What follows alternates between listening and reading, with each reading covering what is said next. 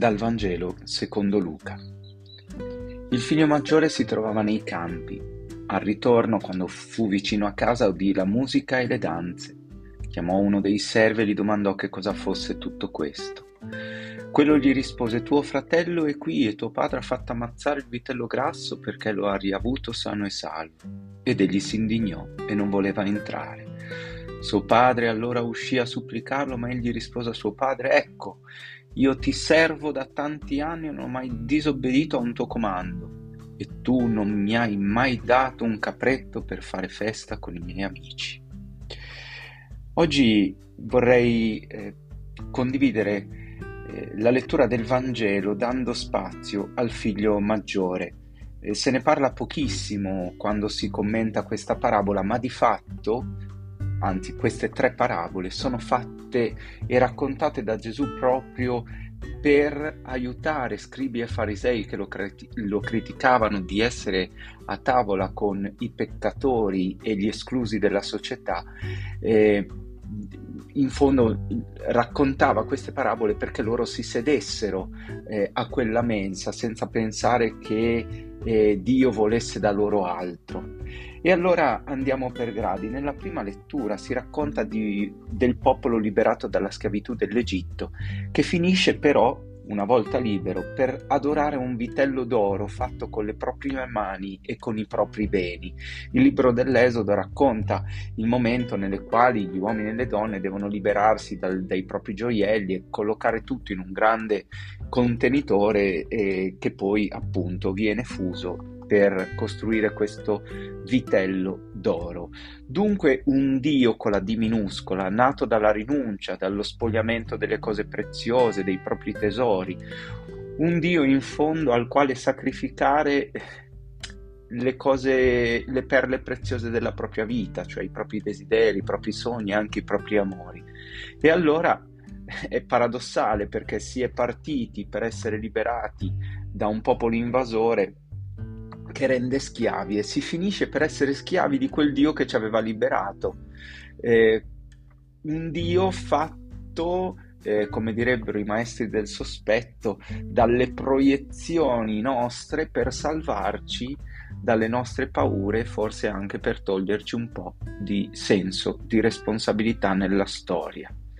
Ecco, mh, questo meccanismo di crearsi un Dio il Dio della rinuncia, il Dio davanti al quale ci possiamo sentire tranquilli perché abbiamo fatto tutto quello che dovevamo fare per Lui e Lui ci proteggerà, è la stessa ehm, radice che tocca scribi e farisei e anche il figlio maggiore.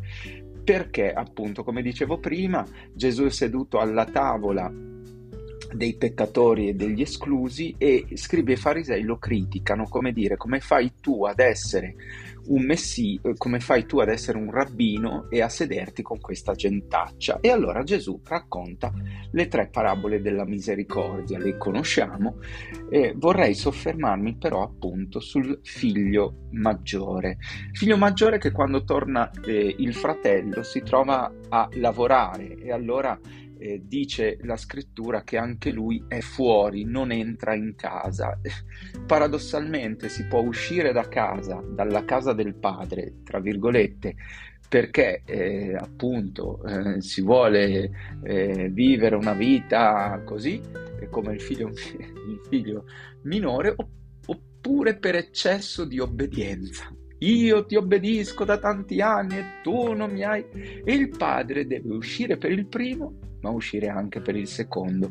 E questo Gesù lo racconta quasi per dire guardate che voi che pensate di fare tutto, di essere a posto con Dio e avete anche il coraggio di guardare gli altri dall'alto in basso, guardate che Dio sta uscendo eh, anche per venire a prendere voi, non pensate di essere, eh, di essere eh, quelli perfetti che si danno il potere di giudicare gli altri, calma tutti. E allora eh, mi pare che siano interessanti queste parole, appunto, il fratello eh, resta fuori casa, il padre esce ehm, e dice, e la risposta piena di rabbia ecco, io ti servo da tanti anni e non ho mai disobbedito a un tuo comando, come se lui avesse vissuto tutta la vita pensando di dover piacere al padre, di essergli considerato buono, di essere considerato buono e bravo e quindi per paura di non essere nelle sue grazie deve in fondo vivere una vita ipocrita, eh, bella e buona fuori ma dentro piena di rancore e di rabbia. Perché?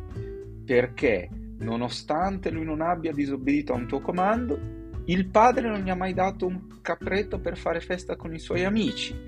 Ed ora invece ha ammazzato il vitello grasso e il padre in fondo gli dice ma scusami tu sei, sei un figlio sei sempre stato qui ma prenditelo sto benedetto capretto perché non l'hai preso tu il vitello?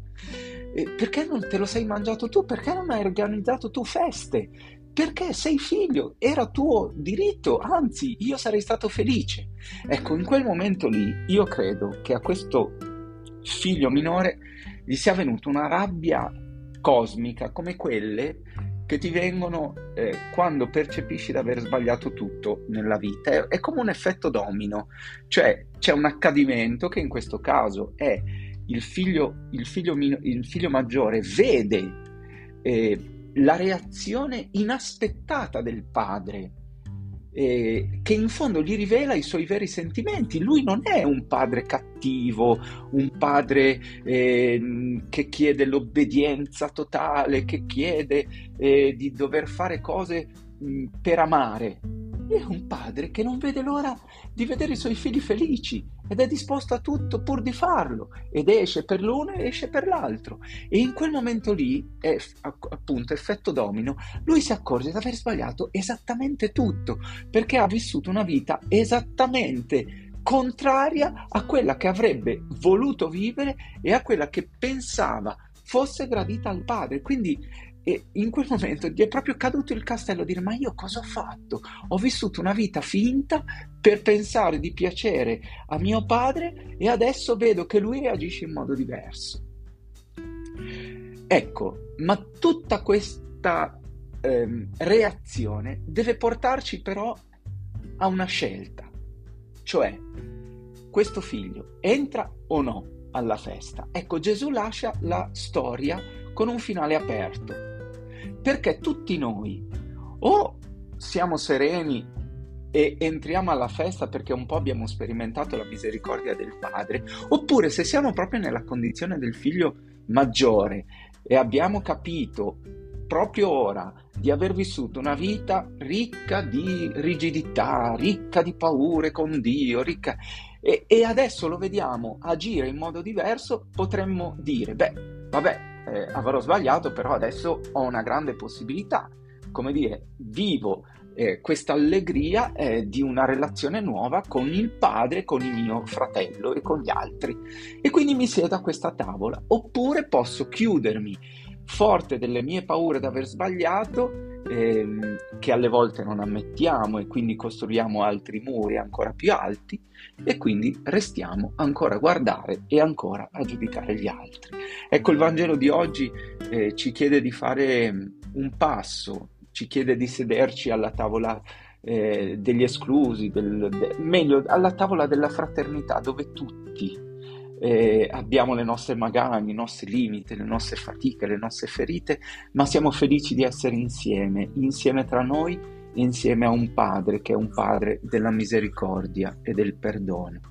Chiediamo al Signore in questa domenica che ci faccia davvero persone di grande fraternità, persone che, come dice Papa Francesco, non si sentono perfette ma misericordiate, cioè raggiunte da quell'amore di Dio che ci ama e ci perdona. Buona domenica.